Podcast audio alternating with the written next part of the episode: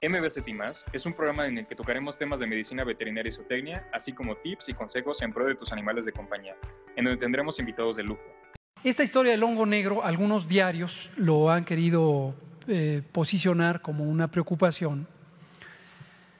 Y lo comentamos, ya lo habíamos comentado anteriormente, pero con mucho gusto lo volvemos, con mucho gusto lo volvemos a comentar. La historia que se ha contado es que en India surgió una epidemia de lo que popularmente se le llamó el hongo negro. No sé quién lo designó así, pero lo empezaron a decir así en los medios de información nacionales. Este hongo negro, en realidad no es negro el hongo, pero da lesiones necróticas que pueden dar una coloración negra cuando el tejido se destruye. Es una enfermedad que se llama mucormicosis. La mucormicosis es una infección causada por varias especies y de hecho géneros de hongos que pueden infectar la vía respiratoria y otros tejidos del cuerpo. La narrativa que han promovido algunos diarios, estoy seguro que sin ninguna mala intención, pero sí mucha desinformación, es que el COVID lleva a tener hongo negro y aparentemente han permeado la idea de que cuidado porque vamos a tener todas las personas con COVID que tengan hongo negro. No es el caso. La mucormicosis es una enfermedad antigua, posiblemente milenaria. Fue descrita durante el siglo XX. No tiene nada que ver en primera instancia con la COVID-19. La situación donde se presenta con mayor frecuencia es en personas que tienen cánceres, sobre todo cánceres sanguíneos, linfomas, leucemias, mielomas, etc. Especialmente cuando reciben quimioterapia y entran en estados profundos y prolongados de inmunosupresión porque los hongos nos atacan a los seres humanos y también a otras especies animales cuando la eficiencia del sistema inmune, el sistema de defensas, está francamente abatida. Otras situaciones en las que se puede presentar esta infección es en personas con diabetes descontrolada, sobre todo cuando el descontrol es muy profundo o muy grave y por muchos años están en descontrol. Ahí participan varios factores, varias razones.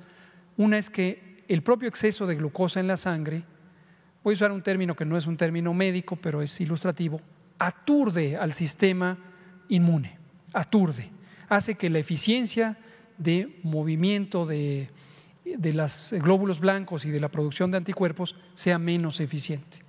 Y entonces puede haber infecciones por hongos.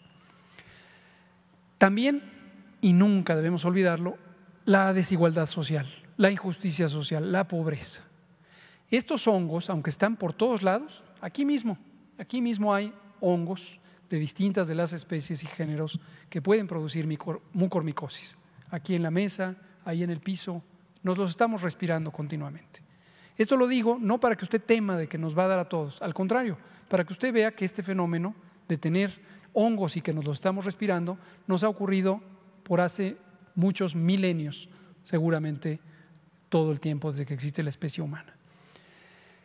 Pero en condiciones donde se suman estas enfermedades inmunosupresoras y otros como la desnutrición, como el alcoholismo, sobre todo cuando es muy intenso, con ambientes más cercanos a lo rural, puede ser que eso favorezca la inhalación de polvos que contienen estos hongos.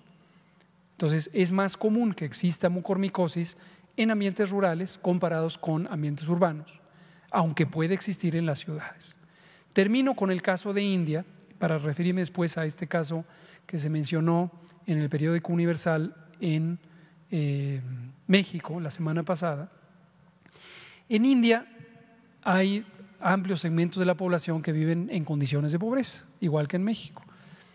Y es posible que el uso de ciertos dispositivos para el tratamiento de COVID, específicamente los puntas nasales, los dispositivos de provisión de oxígeno, en algunos de estos casos no hubieran sido correctamente descartadas, son eh, medios desechables, en México son desechables, o como un sustituto que hayan sido esterilizadas.